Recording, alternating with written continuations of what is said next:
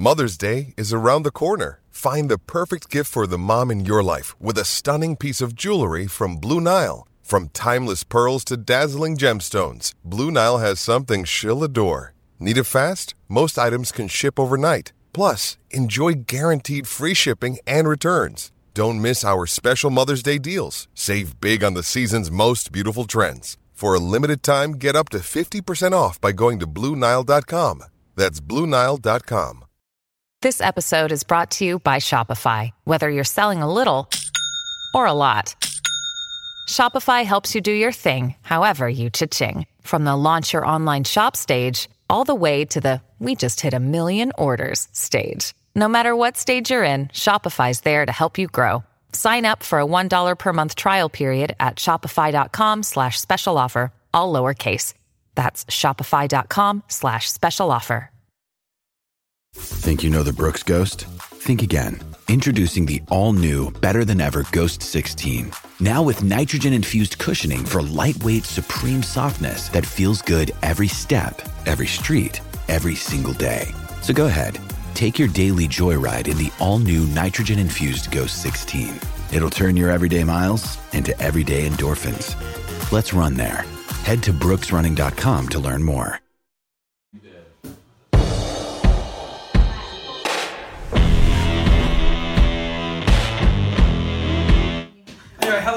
Welcome. This is Love Rugby League Weekly, or as I want to call it, Lunch and Crunch. Lunch and crunch. Sunday brunch? No, no, it's not. It's It's not Sunday. not Sunday. and it's not brunch. Well, we're not having brunch. It's brought to you in association with Betfred, so thank you very much to our partners there. Um, right, I wanted to crack on. We've got about five or six things that I want to get through. Uh, so you can tell I'm back in the horse chair, can't you? It's good to have you back, Dave. Oh, thanks. Thanks. It's your first time back since Malta, isn't it? No? Since Malta. Yeah, stop making, you're making it sound like I'm always abroad. You are? you are? The facts don't lie, Dave. Well, um, I was wanting to try and connect with the Malta Rugby League whilst I was away. Uh. Nobody replied to my tweets. So, you know, that's, uh, what, what can you do?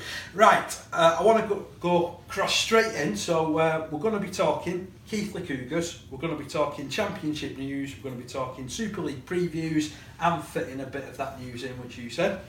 Um, we'll also be looking at uh, some stuff that we got sent by uh, our adoring public and our fans. If you do want to comment, by all means add it. I'm sure James here will play. I've got it yeah on on the iPad. So yeah, if you've got uh, any comments or you want us to talk about anything, do do let us know. But yeah, I wanted to start with Keighley Cougars because I posed a question last week um, and we didn't really know what was happening.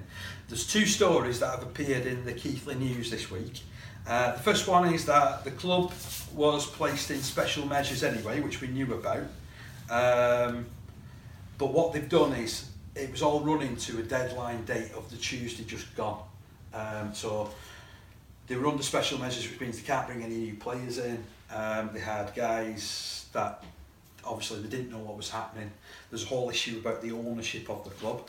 Um, but they've got a stay of execution from the RFL. So the RFL have provisionally extended the period by an extra seven days to next Tuesday, Tuesday the 15th, to allow coach Craig Lingard to continue pre-season training. He's still got 17 players. Yeah, because I'd read that they were still training, which to be fair is pretty decent of them. It's a fair, fair, fair comment, isn't it? Because you know nobody knows where the next wage packet's coming from. I know that they cleared and they paid everybody up, didn't they, from the other company? But you know we're, we're sort of like here in this situation where apparently there's a, there's a consortium that's interested in taking them over, which is fronted by former chairman Mick O'Neill. I know he was in charge during the Cougar Mania days. Right. So you know he's obviously got some affinity with the club. It'd be great to see him come back into the sport.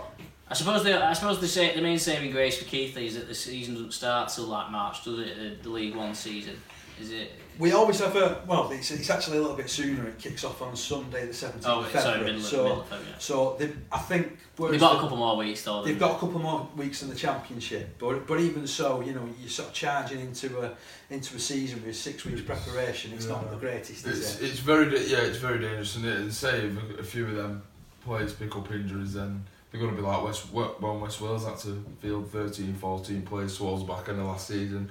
It's not good for play welfare. We always want about play welfare, and uh, this this keeps being allowed to happen. So uh, I think it's it's sad times for Keighley. I know they're a traditional club, um, and it's clear that Craig Lingard obviously has a great love for the club if, he, if he's sticking with him, Yeah. when, when he could have easily have just uh, walked away. And I think if Lingard had walked away, then we might we might be looking at a, a t- totally different situation at the moment. Do you throw some blame at those owners which came in? Because Oh, these yeah. owners came Yeah. in at sort of like midpoint of last season.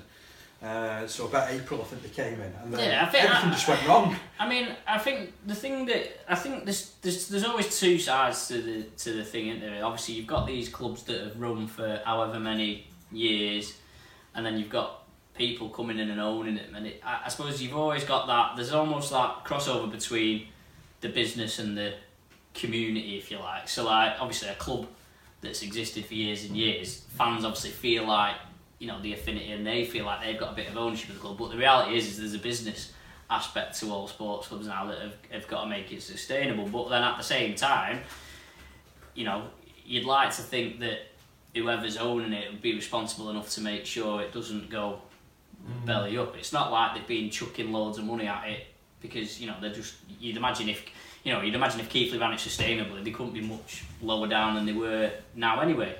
So it's not as if a, a, an owner's come in and I think they have been running sustainably, but Yeah, uh, yeah. obviously this new set of owners have come in. Uh, they've had grand plans which haven't materialised for whatever reason. I, I, I don't know. Maybe if there's any Keighley fans watching, you can, you know, feed us in on a bit more information than what we've actually seen. Um, but I do find it encouraging that there's still that interest factor out there, isn't there? You know, the likes of Mike Yeah, Smith yeah. involved. You know, looking at getting involved again. Um, so it just shows how close it is to, to people's hearts. I mean, I know Yeah. Keighley's had a couple We've- of issues down the years, haven't they? Because they, they had that issue where was it Leeds took half the players off in one season? Was it Mm. 2000 or something like that? Um, and they've Oh, had a couple obviously of they had the close Super run League. things. They obviously, But- like I said, the Cougar Mania thing. But I mean, that was The 20, sh- the 20, odd, 20 odd year ago now, so it's like you've got to. The shame is it's it's not just Keighley who are struggling uh, financially. We, we've seen last season a host of League One and Championship clubs. Well, I know I know Super League clubs are struggling, but we we've seen particularly in League One uh, last season a number of clubs struggling where they've had to set up pages etc. and GoFundMe. Uh, where people have had to make donations to, to literally just keep them running until the end of the season until they can change it again.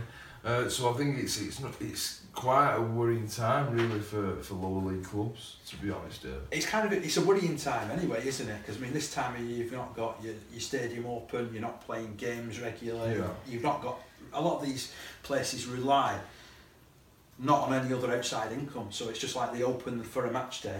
I think. Oh, it, I, I mean, I mean, one of the things at the moment is that is the question: is there too many clubs? Because you know you've got the fourteen, sorry, you've got the twelve Super League teams, the fourteen Championship teams, and you've got another what ten or eleven So let's bring League in more expansion then in that case. Yeah, it's just like is there too many? Is there too many teams trying to, um, you know, trying to just you know trying to tap into the same player pool and the same money pool and, and stuff like that. Is that Um, not the way that the Super League is wanting to go though? They're wanting a reduced.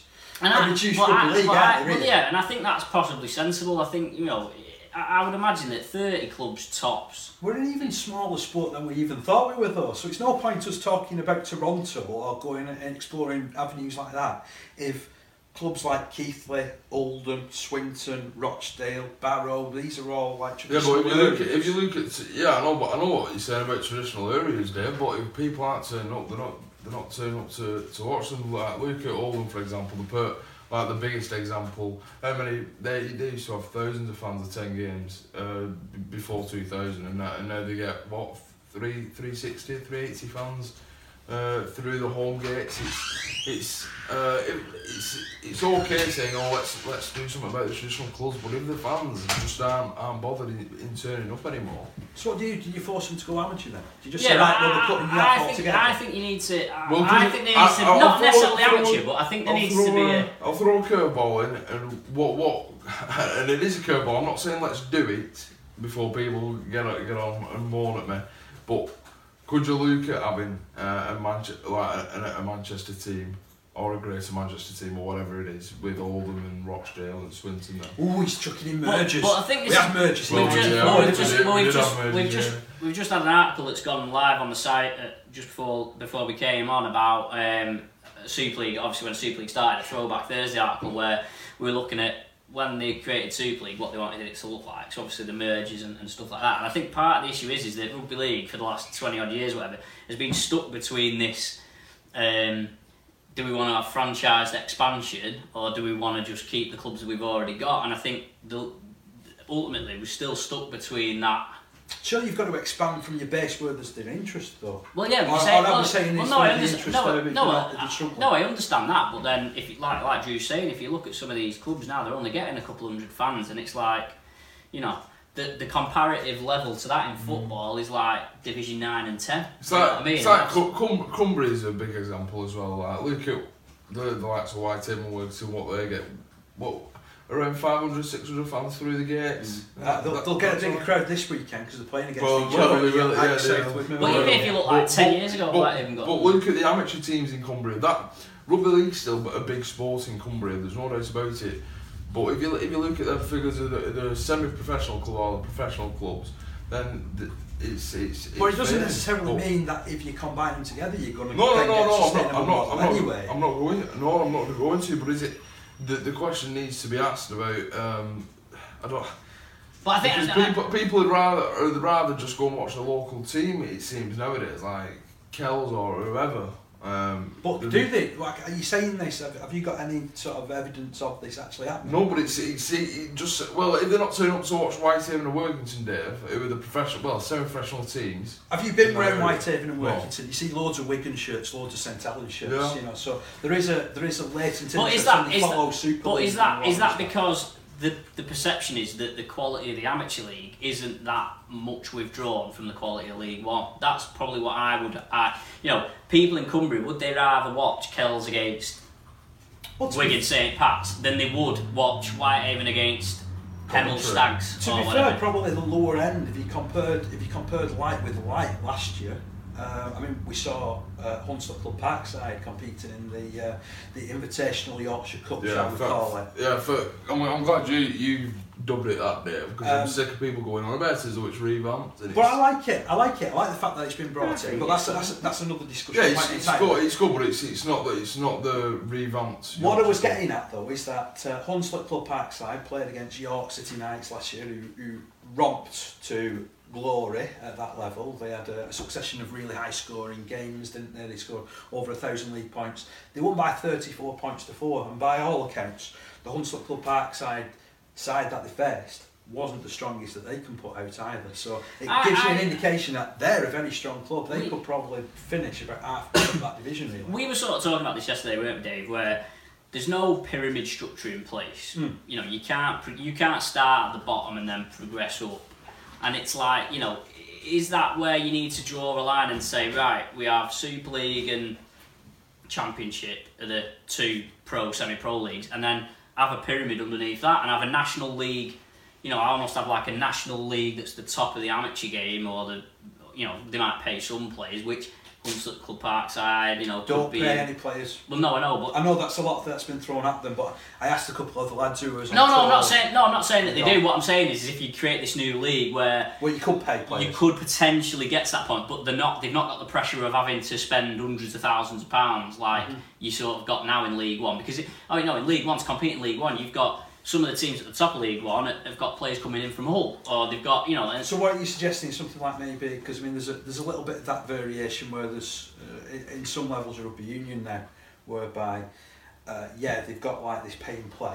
You Yeah. know, so play, players pay like they do at amateur level. yeah, yeah, yeah. Uh, but there are some that kind of take a little bit of money Yeah, back. you get know. twenty five quid a match. I think that's I think that's where where you say we reduce the teams. It's like you need to look at Super League and Championship like your your professional slash semi professional league, and and limit that at say thirty teams. But then restructure what happens underneath that. So you've got a bit more of a pyramid, a bit more of a. I know me and Dave had a little bit of a chat about this yesterday about. Do you re, re, does it need to be regionalised more than it is currently? Because obviously you've got the National Conference League where you can pretty much play anyone from anywhere and um, but who knows what's going to happen um, just before we move on Dave we've Yeah. had Ben's commented about Keighley saying the owner Yeah. Shane Spencer is a con man that failed a fit and proper test to run the club he then passed ownership on to his friend and they're now asking for £30,000 for the club And I think that's a good point about valuation of clubs is that ultimately rugby league clubs they're not most of them aren't really worth anything because they got like look at Widnes for instance. Obviously, Yeah. Widnes are in a bit of a takeover situation at the moment. The the current owners are happy to basically pass it on for free because they've not got any assets. The clubs haven't got unless you own your ground, you've not got any assets because the players aren't really worth anything. You know, and and, and, and you know any any small assets you got aren't really worth anything. So to be asking for money for I to hand over clubs just like I always wonder where this fit and proper test comes from, though, because quite often the, these stories are uh, uh, they're quite prevalent in rugby league, aren't they? Where either business plans get put in place and clubs can't seem to adhere to whatever business plan that they based everything on, or, or whatever, or you get these characters. You know, I mean, uh, I'm thinking Right. going back a few years. Was Was it- it was it Vaughan who was involved Yeah, with Widnes, this, who yeah. uh, had a bit of a shall we describe it as a shady past? Mm-hmm. Obviously, he's elsewhere now. But I mean, it's always. e- I mean, it's like anything, though, isn't it? It's like it's always easy for you to get your brother or your mate or your wife or whatever to, to put their name on it, even eh, their names on the door, even though you're running it. I mean, it's like. Makes it's it like seem like a pub, though, doesn't well, it? it's like when, like, like when like when Brian Potter got banned from running Phoenix Club. He got, he got, he got Jerry to do it, didn't he? Jerry, yeah, Jerry he St Clair. Jerry St Clair was his fault. Brian, Brian Potter, if you're out there, there's a couple of rugby league clubs that could maybe do with your input. Yeah, so. So yeah, that, that's it. So I mean, it, it's almost redundant having that sort of thing. I think it's a fascinating discussion, and I'm really intrigued to how it'll pan out at Keighley. I really hope that they pull through because I've got to be honest, it's one of my favourite places of going. I, I love going to Keighley. I know other people might not particularly agree with me, but you know, Cougar Park is is one of my uh, one of my favourite venues. Uh, right, moving on. Uh, the next thing we've got championship news. There was quite a, uh, a couple of stories which um, uh, have sort of caught my eye. First of all, today Rochdale Hornets announcing Lee Mitchell as their skipper. He's turned into a very experienced campaigner these days, Lee Mitchell. Um, yeah, started off at Warrington. Yeah, he had a couple of years out of the game as well, didn't he? A couple of seasons out of the game, and then he's he's come back. He played a bit for Warrington Reserves, and obviously they've got that link with Rochdale. I think it, it came through that he's moved there. Uh, he's a good player, experienced forward. Uh, he, obviously, he, he didn't work out for Warrington. and He played a bit.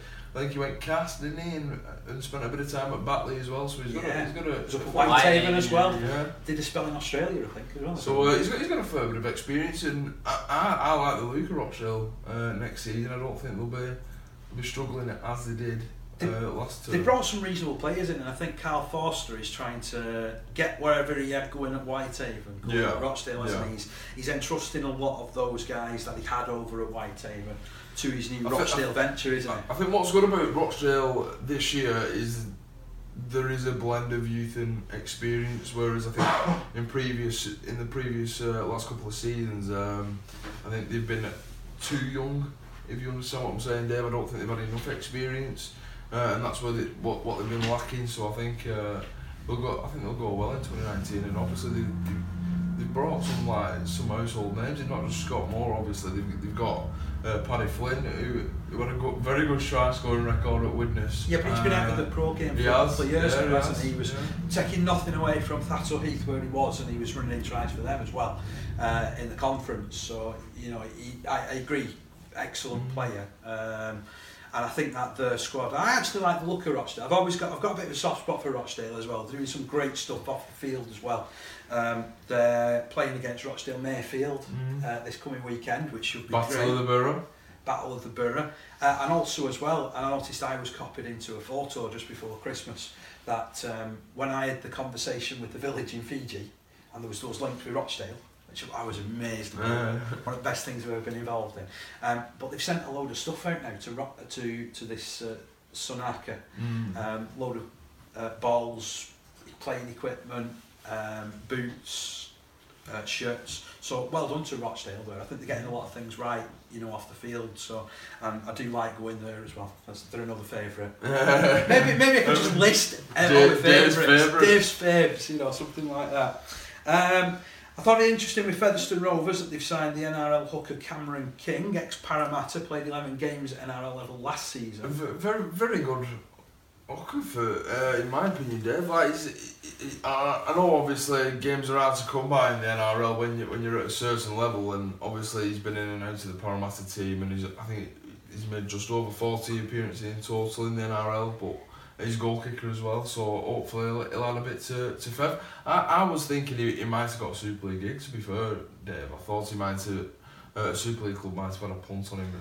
It's a bit of a gamble. It's It's a, a bit, bit of of a backup hooker. bit of a gamble or using one of your quarter spots, isn't it? Though on True, like him. true. Uh, well, Well, I yeah. don't. You said you said this, and Featherstone Rovers are two half backs, don't they, in the centre? Yeah, coming over yeah. from Papua New Guinea. Now that is a risk as far Well, as yeah, I I'm think. I mean, I think you look at we were we were sort of talking about Featherstone last week, and we weren't really sure how they were gonna how it was gonna work out for them because obviously they're quite thin on numbers, and like I said, the Papua New Guinea lads aren't here. Are they going to start slow but then grow into the season? It's going to be tough. Um, it's going to be tough to get in that top five because you know. Look, I mean, a bit like last season where you had the six going into four. This year, you're probably looking at have you got six or seven that have got going to into five. No, I you don't, know, I with don't, I Bradford don't think, I don't think Fev will, Fev will get, Uh, get top A- five this A- year. Aaron's saying, will King end up at Leeds? Dual reg. what's, what's their quarters On the, like? on the reverse dual reg. Possibly, yeah. Because now they've got is it Lilia? Well, yeah. Lilia, and they've got uh, Konrad Hurrell, of Hurrell. course. yeah. Merrin. Merrin. Merrin, yeah. yeah. Parso. Is there an extra spot there? you've got, Yeah. I mean, does anybody even know? The, I don't, not sure anybody even knows what the court rules Yeah, are anymore. Maybe, maybe as well, this Cameron King, maybe, for all we know, he could be on a British passport. Well, yeah. You, you never know, but right. I mean, his his qualifications within the game. I mean, he was an Australian schoolboy skipper back in 2009. Um, and come to think of it, next time I see Johnny Pownall at Lee, I'm going to ask him about this fella because uh, he'll have played against him. Because it was all part of that tour when the Community Oh, yeah, Lions yeah, went over in 2009. Um, but he, he was the skipper of the Australian side in that tour. And like you said, he's found games at NRL level a little bit difficult to come by, Yeah. where he's kind of been in and out at all the clubs that he's been at, really. Um, but But- but- uh, but yeah, to- it could be to- a good signing. To play 11 games last season in the elite, elite Mm. com- best competition in the world, it's it's class that. It's- And then then go, go go to a second tier English club. Like you, you might have thought, well, you might have just uh, stayed at, at that level kind of thing and, and just played New South Wales Cup and Queensland Cup or something like that.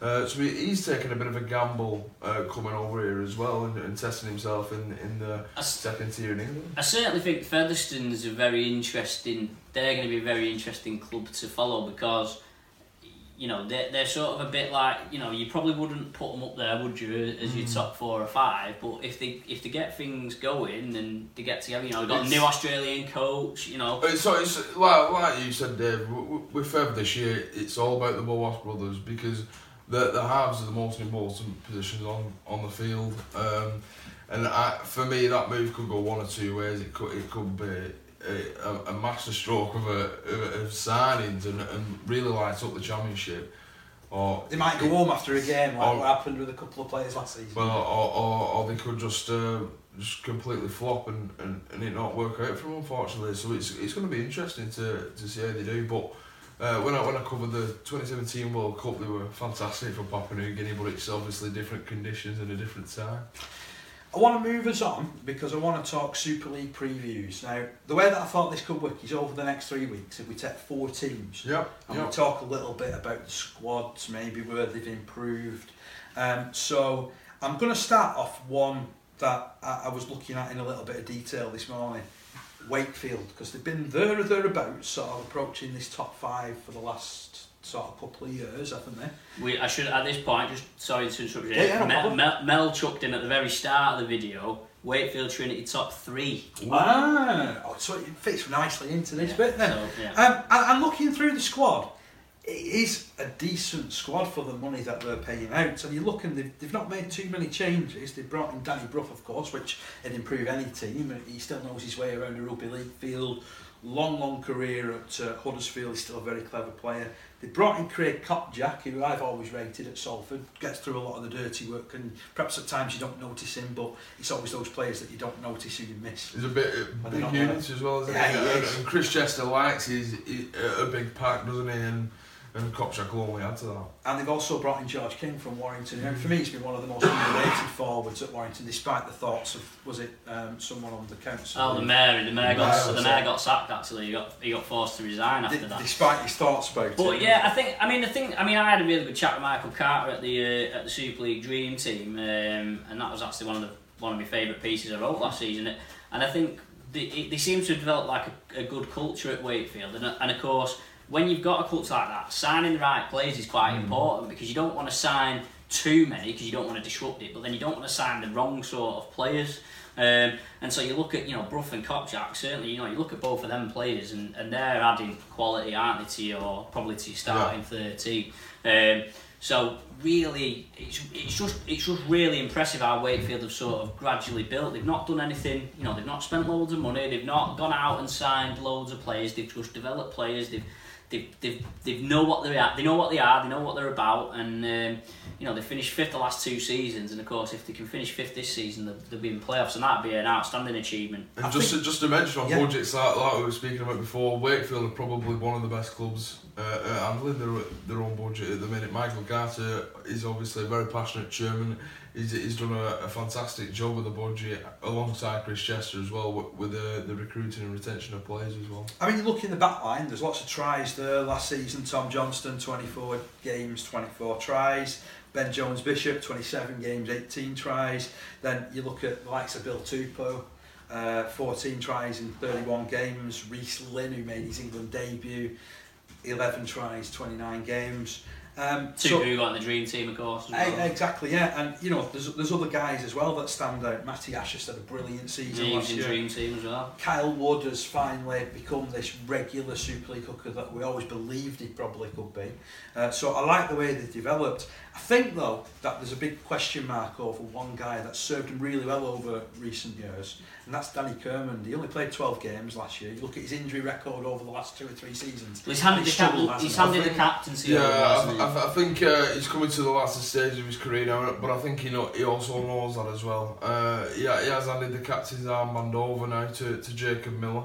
Um, I don't think Kirmond will play. I think he'll play a similar number to what he did last year. To be honest, You reckon? Hopefully no injuries this Yeah, time. He's had- yeah, yeah. He's, he's been Um, really hampered by him, hasn't he, over the last few Yeah, he years? has. Yeah, He's a fantastic player, D- Danny Kirmond, and he was probably Wake over the last six years or so. He's probably in Wake, Wake, Mr. Wakefield, hasn't he? He's been the standout. He even made.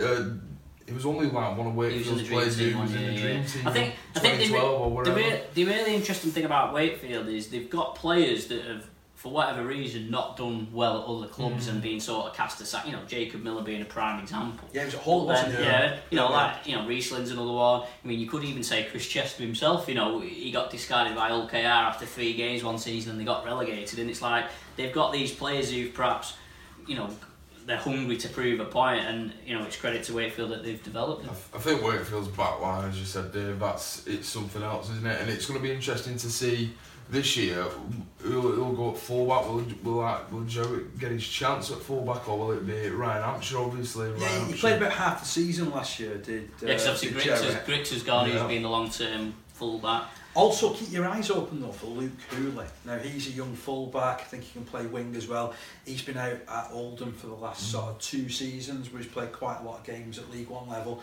They were really raving about his performances last year.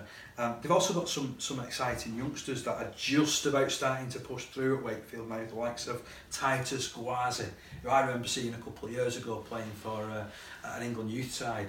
Uh, massive for his age at that time. I think he was 18 year old and he was just like storming through the defence. They played against this Scotland.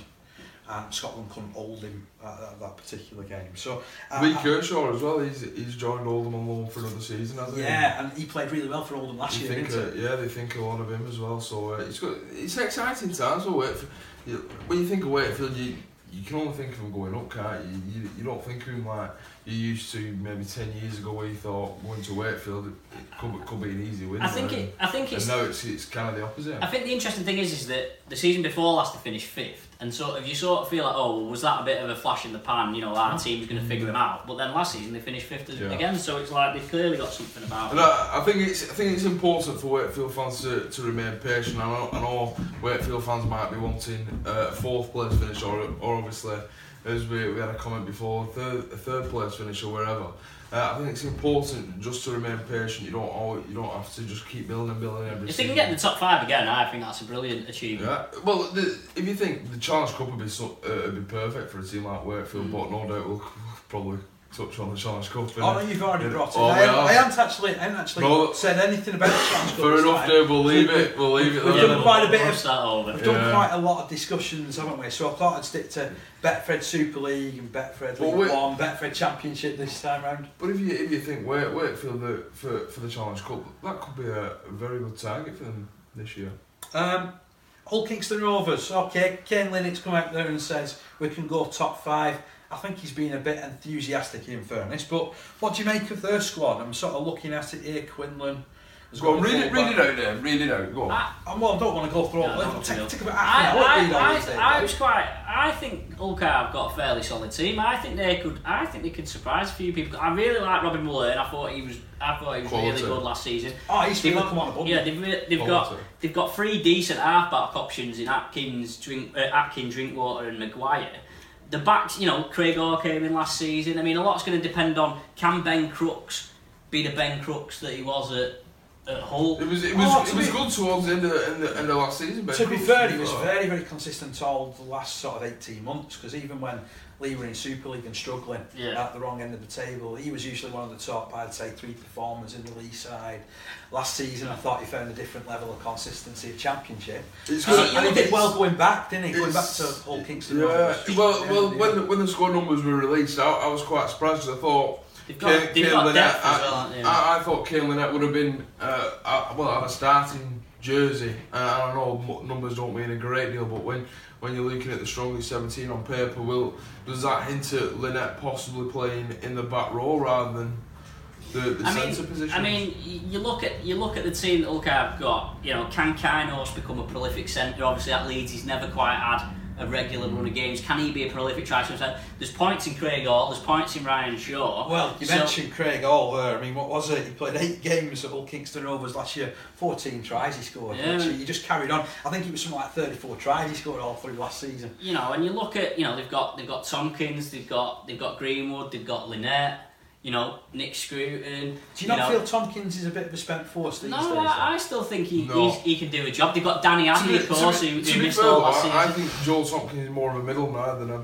a back rower. Well, you, uh, you may be playing at 13. But yeah, but obviously, well, Hauraki's got 13. Yeah. Um, so it, it, it is going to be interesting because I, I'm surprised that, that obviously Garbutt, I thought he might have had a starting shirt, but obviously he's an impact player off the bench. So They've, they've got the six jumper, which is free. Does this No, it's suggest that they're retired six, that isn't was it? 'Cause Retired, and Roger Millward, Millward. yeah. Right, okay. But I think which I, another- I, I don't. I, it's pointless retiring shirts, but we'll get on to What What's really interesting also about Hull KR, and I've seen this mentioned, is obviously they released Clarkson and Donaldson. Yeah. and obviously they've gone to Cass and Leeds, and obviously that's a bit of a strange Cass one. on isn't trial for Clarkson. Cass on trial, yeah, but it's a bit of a strange one, isn't it? Because you look at players and you think, well, Hull KR, if they're releasing players, you're almost thinking, well, why are they releasing them if they're then going on to sign for, for you know teams who you would expect to finish above Hull I, again, I think um, I think it's fair play to them players, you know, and the fact that they're still willing to be given a shot. And Yeah. obviously, in the in the form of Donaldson, I mean, he's obviously worked his uh,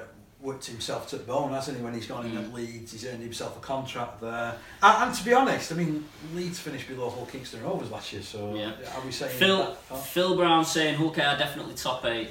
Definitely top eight. I mean, I mean, obviously top eight. I mean, Top no, eight would be good. It'd top eight would very be good. I mean, I suppose progression. it, progression above last season. Of course, it certainly will, but it's it's going to be a difficult one for for OKRs finishing the top eight just be, just because of the teams above them. I I think they might, they could they could possibly scrape into into the top eight, maybe eight for seven. I think I've said it. I've said it before. What you want is, and I said it. I think I said it last week. What you want is you want to go as deep into the season as possible, with enough with plenty of teams who can still have the fifth place in reach. Because what you don't want to happen is you don't want the top five to run off, and it be like pointless, like you know, do you know what I mean? The pointless seven or eight last games because the top five's decided. Uh, but I think that's what will happen. I think we'll just be down to like two, maybe two or three clubs who'll be uh, after that top Mm. five. It's going to be interesting. Uh, and obviously, we- we are previewing, but it's going to also going to be interesting to see what how Huddersfield do. I mean, there's tries there in this Hull Kingston Rovers lineup as well. Adam Quinlan got 14 last season. We've already mentioned Craig Hall. Jimmy Keinhorst actually has a really good try scoring record. If you look at his game to try Mm. ratio there, uh, Ben Crooks can score points. What I, what I liked at uh, who I liked at OKR last season was Junior Vaivai. I, well, I, I, didn't even mention Junior Vaivai. Yeah. I mean, he got 11 tries Yeah. last year. I think it was 19 appearances, 20 appearances that a, he made last a real powerful player as well, an explosive player and, and makes good yards as well. And then I He's wonder great. whether we're going to get the Catalans Josh Drinkwater or whether we're going to get the Leigh Josh Drinkwater. I suppose it depends on the, what the, the I, I, guess, I guess the good does. I guess the good thing about that situation for Hull KR is they've got two other Super League halfbacks, haven't they? They've got Atkin and McGuire. I think the other good thing is he's only on a one-year contract as well, so it, keep, Yeah, it should so keep him. you know, so it's like if Drinkwater's naff for whatever reason, then he's not going to get a game because they've got Atkin and um, and McGuire. So we're thinking possibly. Are we thinking an improved season for Hull Kingston? Or was it? Definitely, but looking, looking at the, the squad at, at first glance, definitely. Uh, well, we never mentioned Mitch Garbutt either. I, I always thought he was quality at Leeds. Oh, he's I know, quality. I know the, The o- other people that maybe The, don't the rate only, him as the high only thing is with Mitch Garbutt, there's no doubting his quality. He's a, he's a fantastic front rower, but it's just his injuries where, when he can get out on the field. That, that's what he struggled with uh, in the last 18 months or so at Leeds. So it, it just depends if it, if he can, if he can get 20, 20, 20 to 24 games out of him a season, uh, it'll, it'll be a, a good signing. Um, I want to move over to Castleford because I mean, you, you, you know, the big news there is obviously Luke Gale's probably out for the season. They're telling us um, they've got the same issue regarding halfbacks and have they got the depth, of quality. But I mean, we had a conversation, didn't we? Trueman obviously had his breakout year last year. Was was brilliant when he first came into the team. Got some consistency going. They've got the likes there of Ben Roberts, who hmm, I always think he's a bit inconsistent to be honest. Um, but Jamie Ellis is still there, and then Cory Aston has done the uh, he's done the hard yards around the championship. It would be fair to. Well, fir- first things first, I think. But Luke Gale struggled with injuries last season. Only made 15 appearances in all comps for for Cass. So I think it's not a bigger blow as it possible as some people are making out. If it, if it, if that's fair to say, Dave, because I Yeah. think.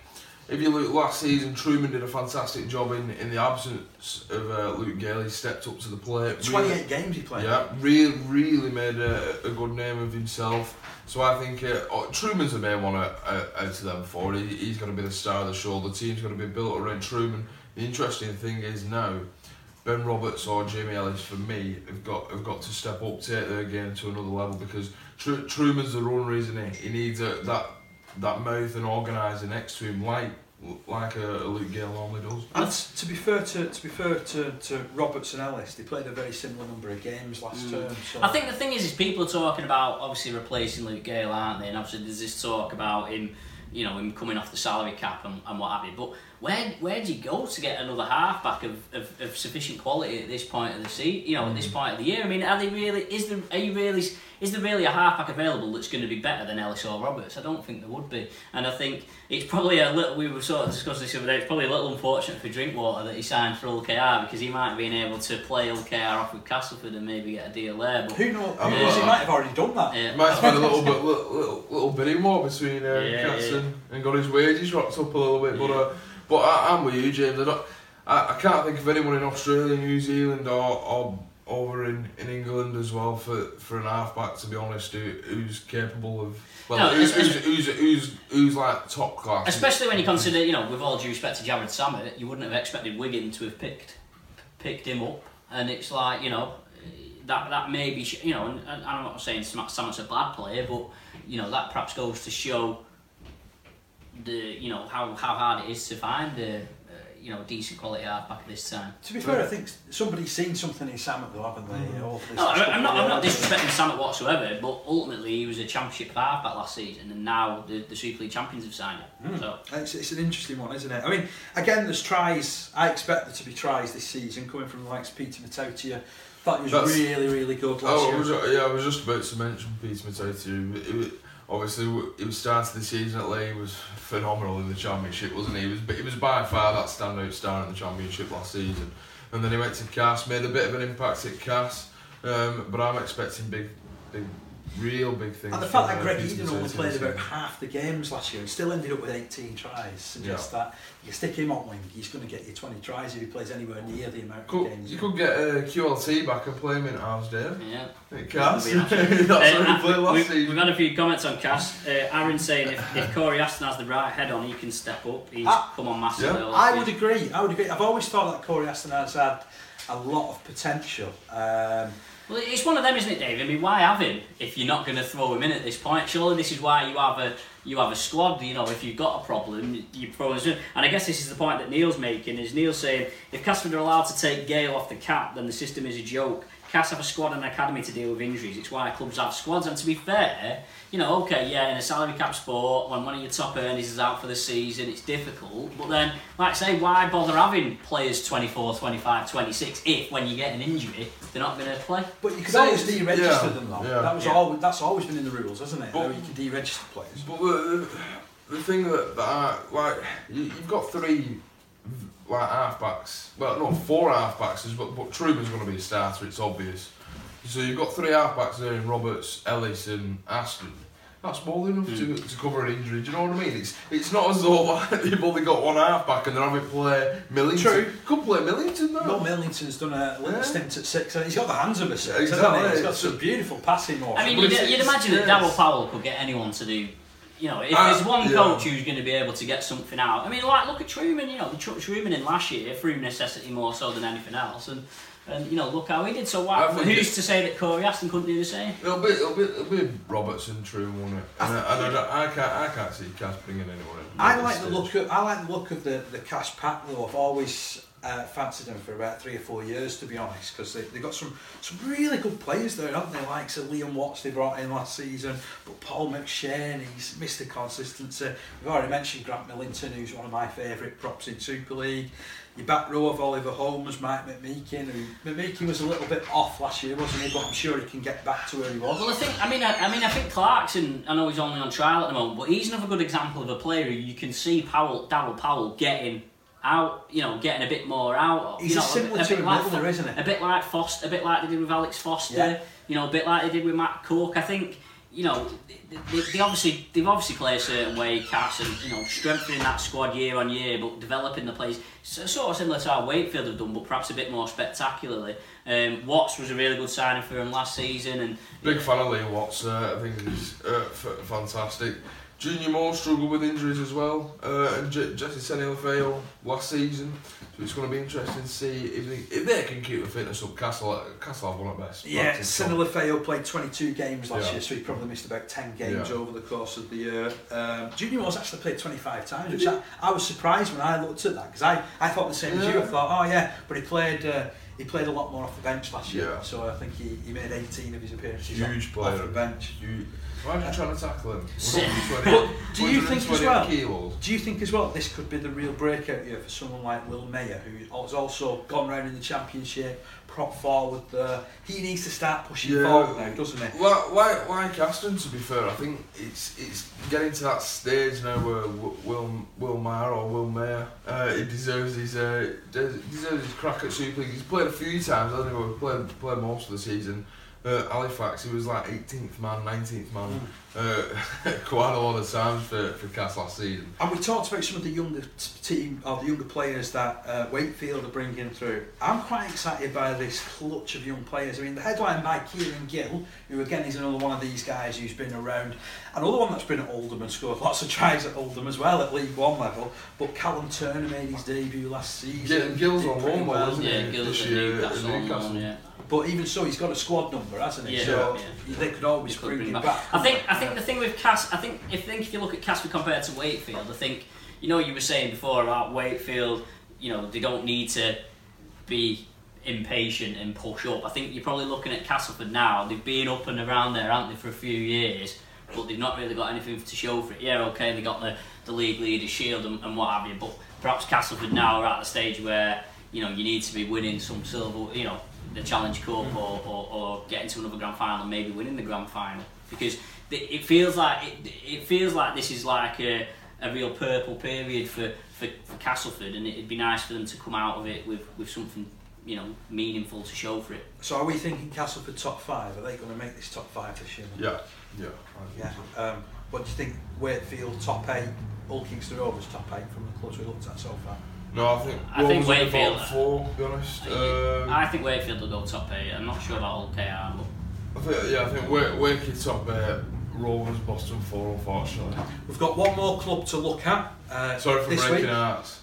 well, we're never right anyway. Yeah, so well, uh, yeah, it probably means Hull Carrot will probably win it, win some silverware this year. No, I said that one. And the last club that we're going to look at from a Super League perspective, preview wise, uh, this week is Catalan's Dragons. Now, you know, they've uh, The talk of rugby league. brought in quite a number of players. If they don't play in the Challenge Cup, then they're going to have a few free weekends, aren't they? So uh, they're going to be a bit fresher than maybe some of their other opponents that they're going to be playing. I guess the most interesting thing is they've signed three Englishmen. Um, you know, in, in Matty Smith, Whitley, and uh, and Tomkins. Well, if you look at the top 13, there's only a couple of players that would be eligible to play for uh, play for France. So are they not going back against what they were set up for?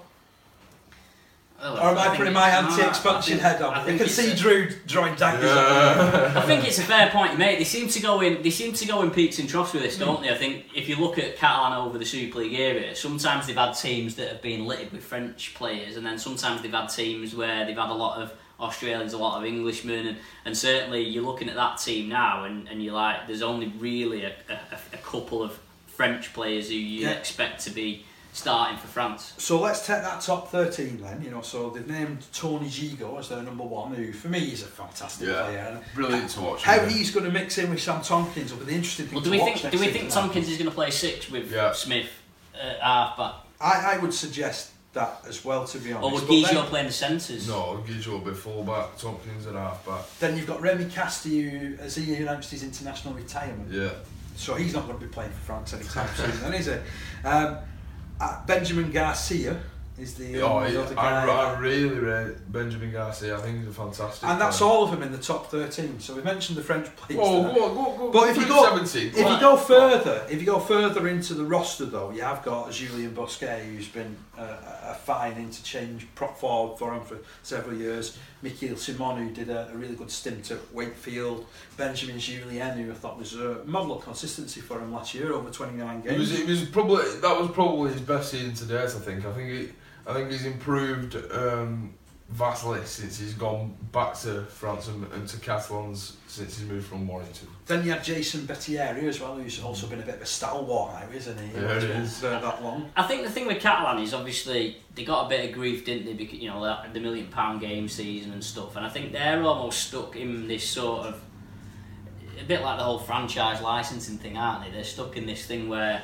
they're expected to develop players, but then at the same time they they don't want it, they can't afford to be relegated, and it's like you know, do you know what I mean? And it's like if the quality French players aren't there, um, you know, maybe that they, maybe this is why they've got to go this way. I mean, it's worth noticing that there are there are decent French players at other clubs in Super League now. And Uh, there, Morgan, there are, Morgan Escaré. there are, The there's, Yeah. there's, there's, decent- there is decent Policia. players. I mean, there's even decent players further down this roster as well. To be fair, I mean, Alrix Da Costa got on about played about half the games. To- was decent. To be fair, um, Michael Goudemand play, playing in the was the Challenge next Cup one. final on a part-time wage. only 21 years old. so- Belmas as well played a few last season. yeah, five games for Belmas. To be fair, to be fair to He's Cat, there as well. yeah, to, to be fair to Catalans, they, they do produce the uh, players, and I know what, obviously all the players in France I want to go to Catalans because they want to play Super League, um, but the, they they have had the first share of, of really really good talented young player. I mean, I th- I mean, I always say that I think Super League's at the point now where it needs two French teams because I think that would help.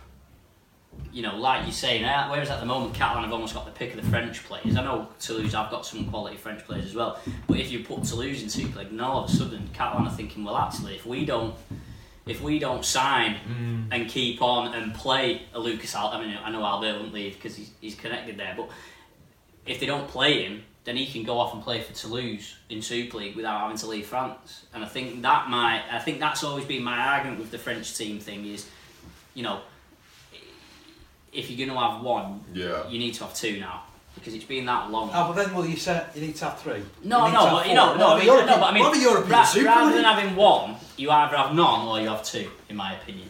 Um, and because I think that would help, because then the the because at the moment, you know, you're looking at Catalan and all the pressure's on them to develop the French players, isn't it? But at the same time, they've got to be competitive. Whereas if you've got Toulouse in the mix as well, all of a sudden you've got double the number of French players potentially playing Super League. Um, I, also want to just chuck in there. Why is it Catalan's Dragons are now, they've now been playing in our league over here. 13 Oh, I know you're years. going to No, say it, yeah, Dave. yeah, Why yeah. they not in RFL? Go on. So why are they not an RFL member? Because there's question. a French federation. And they're a member of the French Federation. Why should they be playing in our competition though? Well, that's, if, that's a different if they're not a member of the RFL. I don't know. So I'm, I'm I going to keep banging that drum. fair- I I'm sorry if a it fair- gets as boring as Drew going on about Wigan every week. No, I think so it's we're trying not to have as many uh, mentions, even though we slipped one in. I think it's a fair. Uh, I think it's a fair, fair argument, Dave. I think I think everything's a bit of a. It's all gone a bit messy, hasn't it? I think uh, certainly the last ten years or so, the way rugby league's gone, it's all got very messy. There's not really a clear, you know, why are Catalans in Super League? Yeah. You know, why are Toronto in Championship? You know, why? You know, do you know what I mean? Why are we talking about Barcelona for the Magic Weekend? Well, uh, you know, whatever you want to, whatever it But it's like we, yeah, there's that- almost like no, that- there's no thought out plan. I thought the reason why we had Catalan was to develop the France team, so England had competitive international. Yet here we are, 12, 13 years later, and it's like, well, that's not happening. So it's like, well, The thing is, as well, uh, it, it, they need to play. Uh, it's like when when there was talented French players who just didn't play in the autumn internationals. They didn't play in the European Championships just because like they wanted a longer off season. And it's Mm. like, well, what's it's kind I- of defeating the I think I think the pro- the problem you've got at the moment is that there's a lot of stuff going on. That we it's almost like we're just throwing some stuff up in the air and hoping some of it works without there being a little bit of a plan as to well what's the you know it's like a bit like the Belgrade thing in the Challenge Cup. Like no disrespect to Red Star Belgrade, but what is the objective of this? What is the objective of them being in the cup? What are we working towards? I That's a good question. I can't answer it. I hope, And we- that, I hope know, we win it. And that, and that's and I hope, and we that's- get, I and hope we get to Wembley. and well play they've got long- two USA internationals. So, I hope, I, hope, I hope Red Star play the long haul in the Challenge Cup final 2019. Longhorns have got to get through at Lock Lane for sure, won't they? Uh, my mate Craig Savage will make sure that they don't, I'm sure. It's um, but it, you know, do you know what I mean? I think we just got at the point where at the moment, you know, if you look at the last 10, 15 years, even like going back to Gateshead and Celtic Crusaders and like all these things are happening, but ultimately, if if you sit down and look at where we are compared to 20, 25 years ago, it's not really it's not really advanced in any way. If you compare it to 50 years ago, it's not advanced. And also, it's like all we do is we turn, we tie ourselves in knots, we alienate people, and we don't actually get anywhere anyway. So it'd be nice. It'd be nice if, uh, in my opinion, I think you've got to sit down and look at Catalan and say, right, if we're going to persist with Catalan being in the Super League or in an RFL competition or whatever you want to call it, then we need to have to lose it, or we need I, another French team. I agree to as well. Or just say to Catalan, look, we've had enough now. You go back to the French league and let's try and grow a competitive French league. Are we now heading to that I think Toulouse situation? have got to come in into Super League. Are we now mm. heading into that situation though, where there is a risk of the certain teams that maybe, from a, a financial point of view, or from a logistic point of view, or from a, a sponsorship point of view, that would look better in Super League and they'll pull the but, drawbridge but, again? but this is always part. This is part of the problem, though, isn't it, Dave? Is that Super League was started to become an, a new attractive competition, and the perception was, rightly or wrongly, that a Manchester team or a, you know, or Paris would be much more attractive than say a Widnes or or a Keighley, or as a, it turned out. yeah, or a Yeah, yeah, yeah, or whatever. And and I think the problem you've got is rugby league hasn't decided what it wants. It hasn't decided. Well, does it want the franchise clubs and the big city clubs, or does it just want to have the team? You know, you look at, like I said, I did the article before, which is on the site now. If Give you look, at, if you look give at it the, the, I think they look, the initial proposal for Super League was 14 teams, and one of those teams was Halifax. Now, if you were having that conversation now, Halifax would be nowhere near it. Yeah. And likewise, Warrington were going to be merged with Widnes, whereas now, if you were talking about a franchise league, Warrington would be a standalone. They had a Calder club that they Yeah. uh, But it's like if Hull you know, United, if you and- remember and- as well. And you look at, say, you know, Wigan and St Helens. So Wigan and St Helens, two of the biggest clubs, two of the most successful clubs, two of the most iconic rugby league clubs. Seven miles apart, they could have merged them and all. Well, well, and, and that's that's the well, that's the thing. That's the thing, though, Dave. Where where you know where where do you stop? Because if you create if you create this league, and it's like you're saying, well, actually, we don't want Castleford because it's only a small town. Well, St Helens is only a small town, and then It's the 79th largest town in England. but then but then what if you get to a point What, what, what happens when you get to a point where you've got Just because you say, just because we're oh, No, sat, listen, just because we're listen. here in Warrington, which is No, well, Warrington listen. for 30 No, I mean, no, but I mean Warrington the same. No, I mean Warrington the same as well. What happens when you get to a point where Castleford, OKR, Huddersfield, whatever, they've all been punted out, so you've got Toronto, New York, and whoever in. What happens when there's only Wigan, Saints, Leeds, and Warrington left, and they say, well, actually, we don't want Wigan and Saints anymore because we want, I don't know, Moscow Magpies or whatever. What happens then? You know what they could do? They could maybe. This is where Red Star Belgrade comes in, isn't it? Maybe they, maybe there's a long-term thought for them. Well, this is what I mean. I think the thing is with rugby league, for it to really grow, surely the French, a French league's got to grow to be a competitive standard. Yeah, but I don't- I And don't if, think- Toronto, if Toronto, I you know, don't whatever think I don't think Catalan's going back to the French league will do it good. To be fair, I genuinely don't. There's, uh, there's another thing that I want to raise here. Do you reckon that Rob Elston, when he gets up in the morning, gets up out of his NRL bedspread, switches off his NRL NRL? NRL clock? Why NRL? Because he seems obsessed with the NRL. We're headed, we're becoming NRL too. We might as well change the Super League Well, logo. it's- Well, really NRL Division. Two. There was an interesting thing. A former Super League uh, CEO said to me once that he thinks that Super League should have rebranded to NRL Europe. And I don't think that would be a terrible idea now because what you could do is you could set. Because I think the problem you've got is we're taking over the English leagues, the English leagues with all this expansion stuff. Whereas if you, a bit like what Super League was meant to be, where you break away, have NRL, NRL Europe and basically say, right, look, if you want to apply to have a franchise in NRL Europe, you can do, but Super League's going to stay as it is, Championship's going to stay as it is. So then Wigan have got that decision to make. Well, do we want to play in NRL Europe or do we just want to play in Super League? And then, you know, you'd have Catalan would play in NRL Europe, Toronto could go in NRL Europe and do it that way.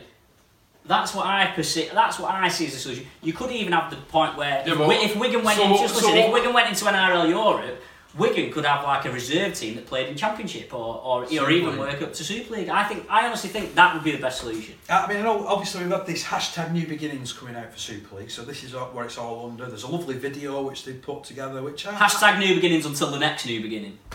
Hashtag, hashtag New Until- Beginnings until, uh, 2019. Uh, until New Era 2020. No, to be fair though, I mean, like I really like the video that they put out because it's got rid of the Brownlee brothers. It's got Yeah. rid of um, you know just people talking. The Brownlee brothers don't half get some stick on this show. Just talking about the game, and it's actually showed some game footage, which Yeah. is what if you can't sell rugby league off its own footage, You've got no then chance. you've no chance. You know, I mean, even even Eskimos sell uh, sell ice, don't they? You so- sell rice to the Chinese. Um, but yeah, let's have a look because I mean we did get asked um, about some of these uh, innovations, shall we call them, that have been brought in. So interchange is down from ten to eight. I agree with that. So I've no qualms with that at all. No, yeah. Um, Do you think just just on that interchange? I I don't have this opinion, and I don't think it'll make much of a difference. But I've seen a bit of concern that does that mean that because you're reducing interchange from ten to eight, that all the players are going to continue moulding into the same shape and the same. But bodies a temple.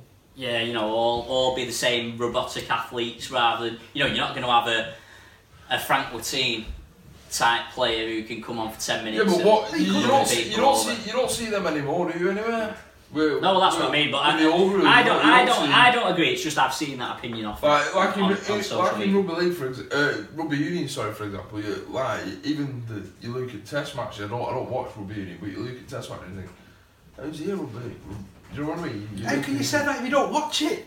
No, you look at them sometimes. rug- I you look at them sometimes, Rugby David, union, you know I what think, I mean? I think rugby union is far more inclusive than rugby league because I think.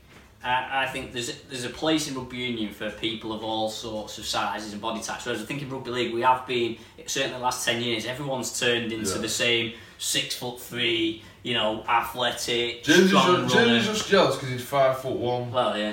But to be fair, out of the three of us, you're the only one who get, uh, get anywhere You near get a game anywhere, yeah. I- in a rugby I- league. Whereas, Whereas obviously- we could play rugby union, me Yeah, we, you. we, we could play. You know, I'd be, I'd be a flan. I'm, I'm sure people have called me worse things. I could be a flanker. Yeah, rhymes with flanker. And uh, I could just stand on the wing out of the way. so yeah, and that's why they got pockets in.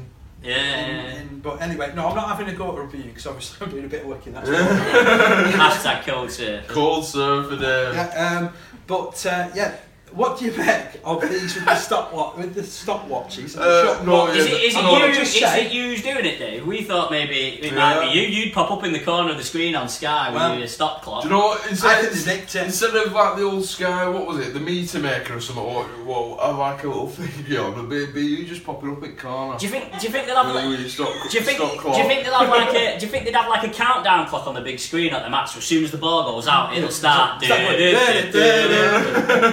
going, We could get sponsorship from Channel Four. You know, Channel Four Super League. I, I think it's going to get really confusing, you know.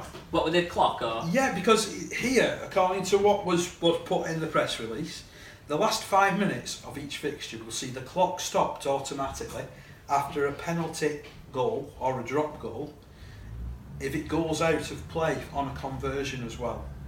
Or after a try, if a team chooses not to take the conversion attempt. Get very confusing here. I reckon it's no wonder that they need to bring it in in pre-season, is it? Because they'll need to know when to stop the clock. No, I don't, I Does that mean if need you catch a conversion in the in goal, that the clock doesn't stop? So exactly, you've, you've come up with a question there. We don't know. Because We- in theory, I suppose you could just catch the ball Yeah, and just walk back. I believe there's a couple of games that they're going to try in pre-season, isn't there? With Uh, uh, yeah, the I briefing I as don't- well. If you, if, you, if you kick a ball, I don't think it's going to just loop over and just stop it in goal. Well, I I don't. I, if you were kicking from the touchline, I think you could catch the ball in goal from a conversion. Yeah, but if it goes over, it'll be a conversion, won't it? And if, Yeah, I and, and if it's not, you just start again. Well, so, anyway. so again, it's chucking up, it's chucking up more questions than it's Yeah. supposed to answer. if these two are asking the questions, God knows where We'll, everybody we'll else send is Injury to trial it out, I think, in the next week. Go on, then, I'll try that. asking. Um, Take, don't forget your stopwatch. I don't like the fact that we've got Golden Point coming into regular league games. Why does that have Yeah, to be a I winner and a I, loser? I don't, I, I don't see the point in that. I think the other thing for me that bothers me more so than anything else is that it's one reel for Super League and then, you know, Championship's different. So we have draws in Championship, well, and we still have draws in Super League. To be fair, there was always a differentiation, wasn't there? Well, the- I think- between Super League and Championship because if, if Yeah, you go we back had a the few different years, point system. there was the point I think, system, I think the thing, there, the, the thing with the golden point is that if it goes ten minutes and there's no point, they're going to call it a draw anyway. So why not just call it a draw after eighty minutes? you, you could be risking player welfare in those ten minutes. So they, couldn't they could play an extra ten minutes for no reason. I, don't- I don't see the big issue. And then you're going to get coaches the following week saying, "Oh well, we had to play 90 minutes last week, and they only had to play 80 minutes." And that, you know, I can see that happening. We'll, we we can have a sweepstake I- yeah. on who'll be the first. I, I, don't, I don't see the big issue in it, to be fair. Like, I, I wouldn't have been bothered if the draw stayed, and I'm, I'm not bothered if, if since Golden Point's been brought in. It's only 10 minutes at the end of the day. I know, I know it, it could be slightly worse for the players, obviously, because the, the, they could potentially play an extra 10 minutes, could play an extra one minute. Maybe you get another Um, interchange chucked in though, which might help uh, alleviate. well, again, that, that's another question. Um, But they have it in football now. I don't think you get an extra So, substitution in extra yeah. time. Uh, so I, I, I don't see the big. I think it, ca- it could possibly make it more entertaining. Uh, we- we- Does it does it make see- drop goal specialists a bit more valuable? Yeah, that, that, that's what I was saying the other week. Like, if you had a Danny Richardson, it's, it's perfect, isn't it? Really, because Danny Richardson. No, well, he's going to have to s- s- hurry up his goal kicking, isn't he? Because he ta- I bet he takes longer than 80 seconds. But, Put a ball down. Well, I've- if I've they're said it- stopping I've- the clock. I've, I've said it a few times, but worst worst one I've seen is Krisnan Inu at Widnes. no, he- Danny he- Tickles is the he- worst one. He took at least two, two, Yeah, two I and a half mean, Widnes didn't score that many Ah, tries. you're, being, you're being you're being too modern. You know the likes of Jimmy Ledgard back in 1960, that 1950s, and uh, Showing uh, your age there, what- Dave. Uh, Colin Tyrer, my granddad used to tell me all about Colin Tyrer at Liam Wigan. He used to take forever. He used to be able to go and uh, have a cup of tea, get a cup of Bovril, uh, and still get back, and he'd still not kick the goal. There's all kinds of legend about that, you know. Um, so apparently, we're going to be having no longer than 80 seconds on a kick at goal. We're going to But it's from that. It, but when does that start? Does that start as soon as the ball's grounded? Does it start when they put the ball on the cone? Does it start? Shouldn't does start from the try?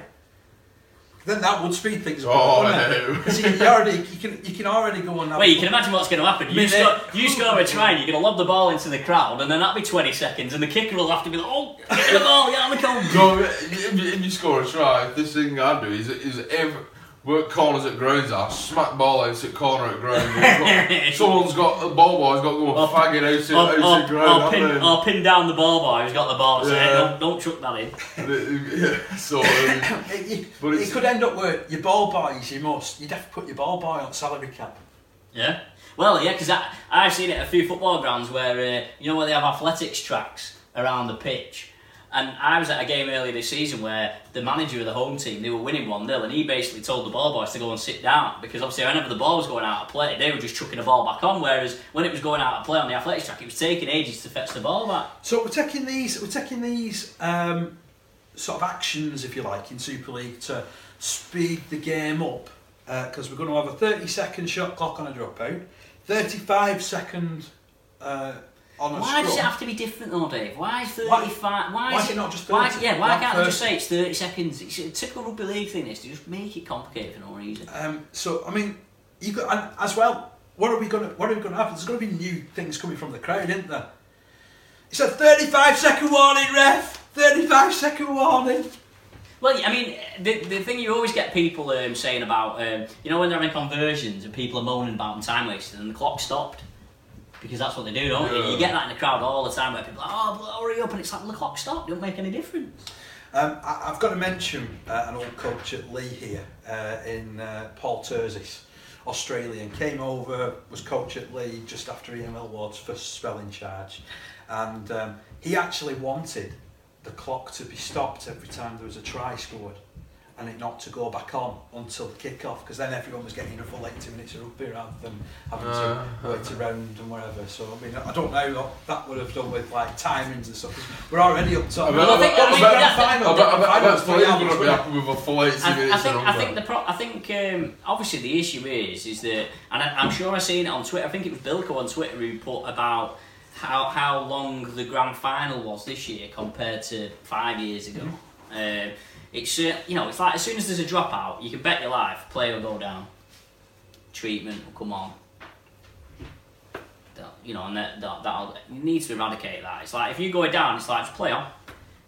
You know, if you've gone down on the pitch there, play on and then see how many people go down. I think I was at a game. I can't remember what game it was last season. Where was at a game where someone's gone down in back play, you know, feigning injury or something, or claiming to be injured, and then the refs just played on, and all of a sudden he's miraculously made a recovery and, and ran back into the defensive line. Well, I think that you'd, you'd actually you'd you'd actually catch the players that are just swinging the lead, wouldn't you? Yeah, and and the fact you can't tell me that it, that on every You doing any dropout. comments? I, I'm, d- I, I'm dead. I'm dead. I'm, I'm dead here. You're dead? We've been wittering on for dead? that. We've Oh, been get on wittering on for that long. that- Did we tell you it was a three-hour special? Yeah, yeah, yeah.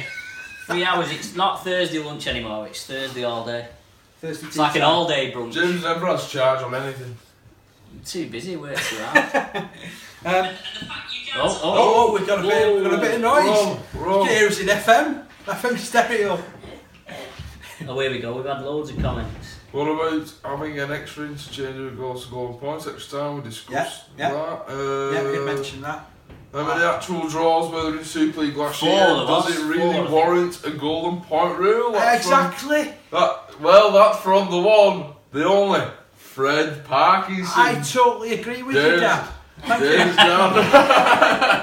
There's um, David Taylor, good point. What is the penalty for for delay? Um, Well, they've not Penalty for mentioned. delay a game, yeah. They've not that's mentioned fine, what yeah. the penalty will be, and then if they boot it out of play, that's delayed game. Well, if, well if, if both teams take ages to pack down, who'd you who'd you penalise?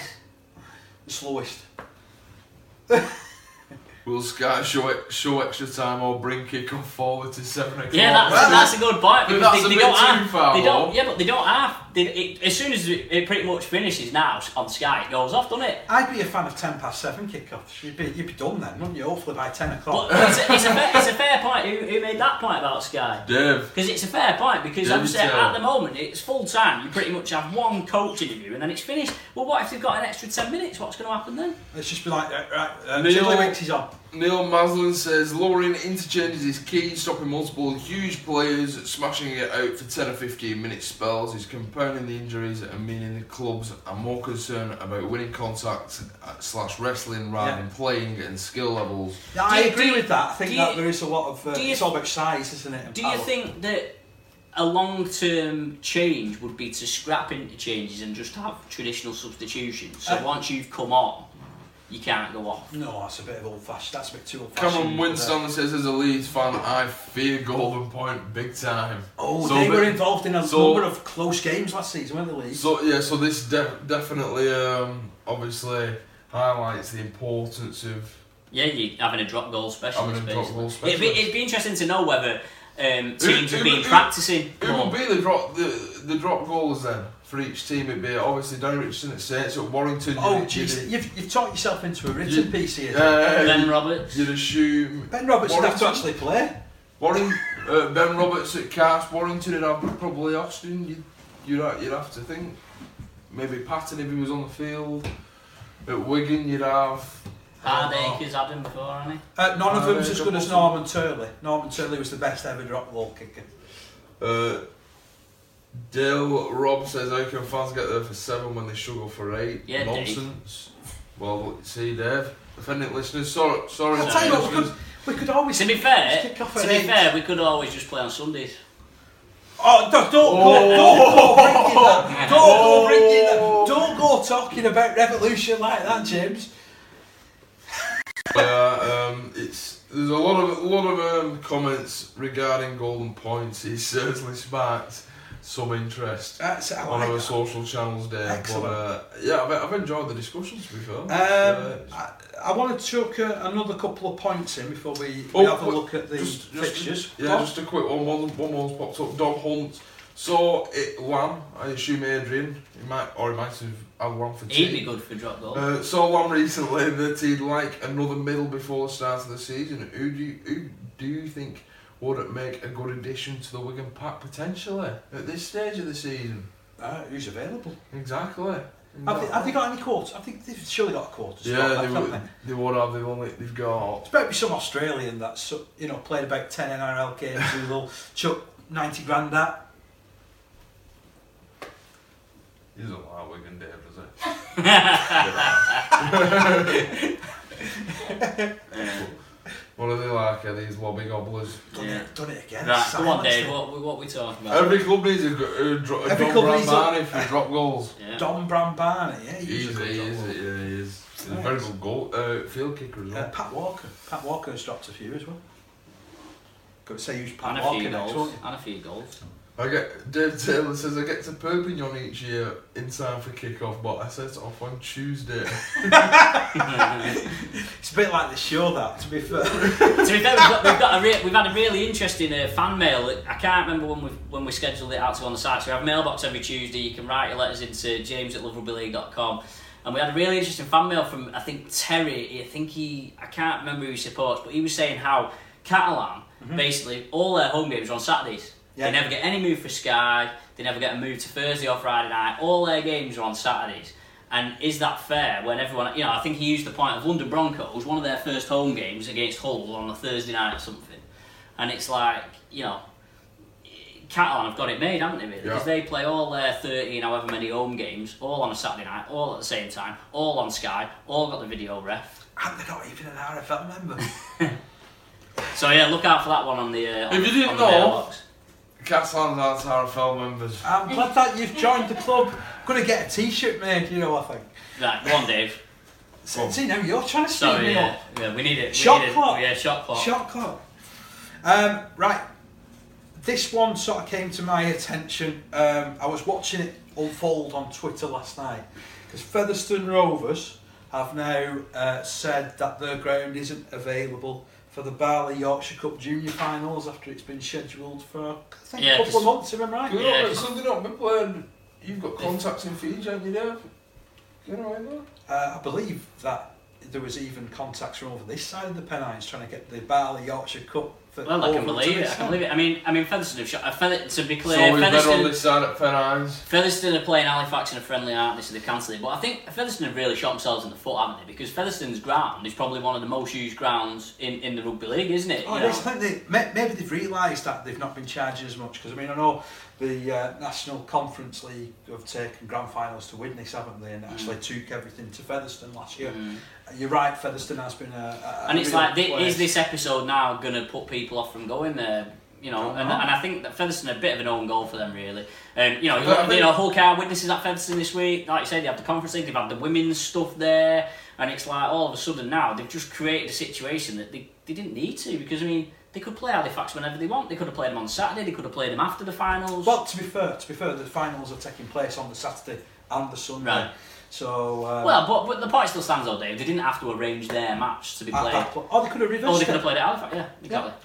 Yeah, So- it's uh, um, um, you, you probably think probably think uh, BARLA will definitely uh, consider Moving it uh, moving it elsewhere. If, Uh, Especially when you consider that yeah. Featherstone have been So Feather- moaning about yeah. the, uh, you know, they, since the end of last season they've been moaning about the, the reduction in central funding. Now, obviously, stage of the Barla Cup finals won't be a massive money spinner, but you know, every little helps. It'll still bring some money in, Yeah. won't it? Like you say, and um, yeah, interesting to note as well that uh, I think the guy that you talked about earlier on, uh, Mr. Carter over at Wakefield, Yeah, I've seen he's I'd been trying to get. he, he put a note in and sort of Mm. said, "Well, email me and I'll see what I can do." do it. So And that's a prime example of how easy is that, you know, positive PR for Michael Carter there. Feathers- Featherstone have just created a negative PR story. For what what benefit? What? So they can play Halifax? Um, Who are in their league anyway? the final point, and this was sent to me on Twitter by Leith Dave, and he's asked. Who's he's- he support?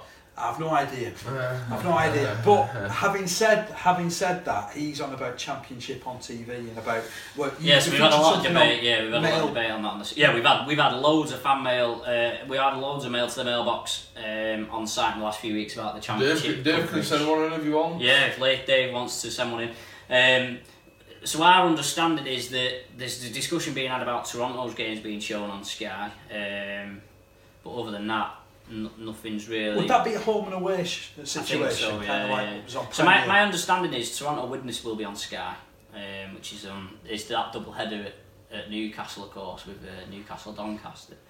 Um, but yeah, it's just it's just ridiculous that you think that what 15 years ago we had a live championship game every week, and yet you look at how many channels there are and how much technology's advanced in that time, and we've we've not got any championship. Is it because there's a cost element and the football's sort of sucking all the life out of all the Yeah, youngsters? well, maybe, but I mean, it doesn't cost that much It's not to to be, broadcast it's, the game. It's not to be fair because I'm a, I'm a Wi- Wigan Athletic fan and I've watched them on Sky a few times this year. But Sky have a, have a feature now where it's it's a red button in you, so you can press the red button and uh, it, got, it you, you can pick like one of eight to ten games or whatever it is, midweek, yeah. and it's only one camera. You, there's no commentary on it at all. No punditry at half time or full time before the game or anything like that. It's literally just Well, the Dave, Dave, the Dave could do the commentary. Well, yeah, Dave, Dave could do the Dave's commentary. available. But on, on, on We're Sky, working on a new website for him as we speak. um, so on Sky, literally press red button, select your game, and it's just one one camera, no commentary at all, and that and it can really be that simple. It's it's not about the quality or the The, production. the wider issue It's, is that um, the rights were sold on a ridiculous basis. Where how can you sell the rights to a competition without guarantees of it being sold? Could you imagine the any football competition selling their TV rights without a guarantee of it of, of any games being shown? It just wouldn't happen. No, so no. I think you know massive. You know, it's a massive failure, really, has to be said, of, of the RFL. But we jumped right back into Sky, didn't we? I don't think, yeah, but there's not an issue with jumping into Sky. It's more of an issue of saying, right, if you want the championship rights, you've got to show one live game a week.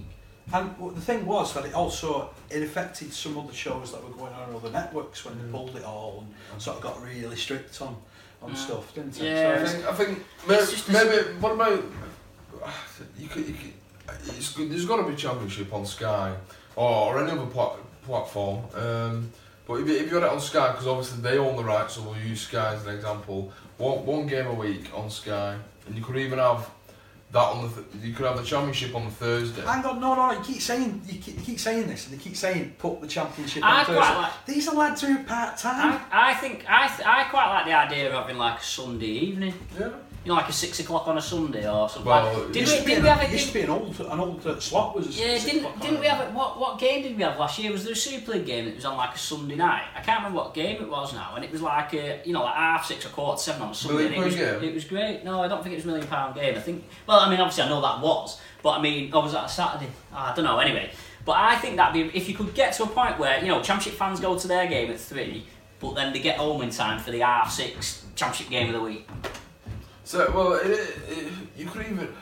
I know, I know Catalans are on, on a Saturday, so even even as a start, you could just do alternate weeks. So the, the weeks when Catalans, No, but I think the point is that Toronto will always be on, won't they, after Catalan? yeah, true. So, like, you know, you have your Super League Thursday, Super League Friday, Catalan Toronto Saturday, and then Championship Sunday. That'd be perfect.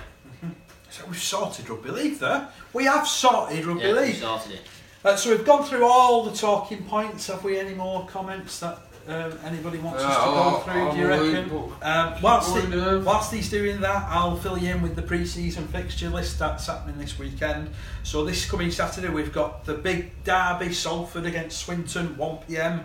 We've got Featherstone taking on Hunslet Club Parkside. We've got the big battle of the Rochdale Borough between Rochdale Hornets and Rochdale Mayfield. Halifax take on Hunslet at three.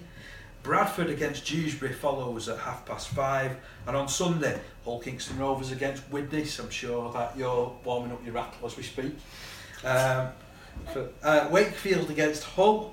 Batley take on York City Knights. It's Huddersfield against Bradford, which is interesting considering that they're also playing on the Saturday. They must have a big squad, Bradford.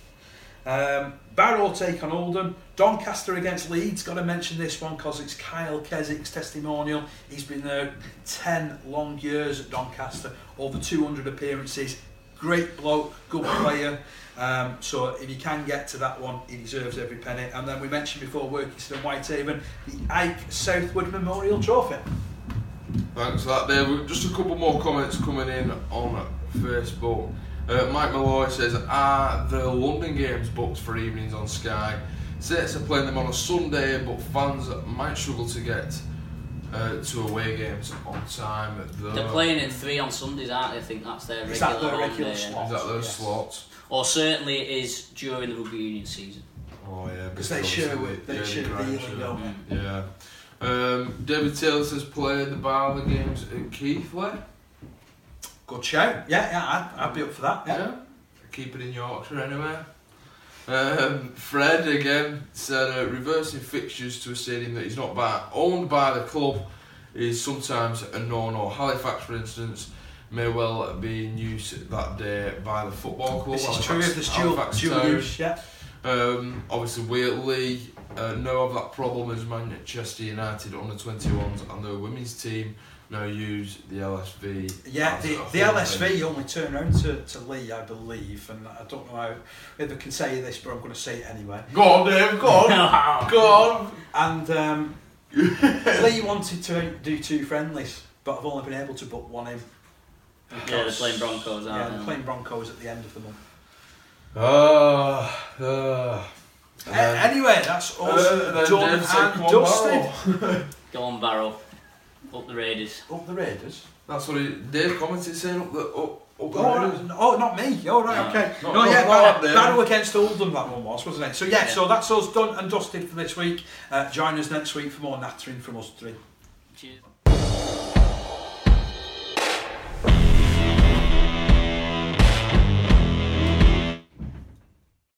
Sports Social Podcast Network. It is Ryan here, and I have a question for you. What do you do when you win? Like, are you a fist pumper? A woohooer, a hand clapper, a high fiver. I kind of like the high five, but if you want to hone in on those winning moves, check out Chumba Casino. At ChumbaCasino.com, choose from hundreds of social casino style games for your chance to redeem serious cash prizes. There are new game releases weekly, plus free daily bonuses. So don't wait. Start having the most fun ever at ChumbaCasino.com. No purchase necessary. Group. Void were prohibited by law. See terms and conditions. 18 plus.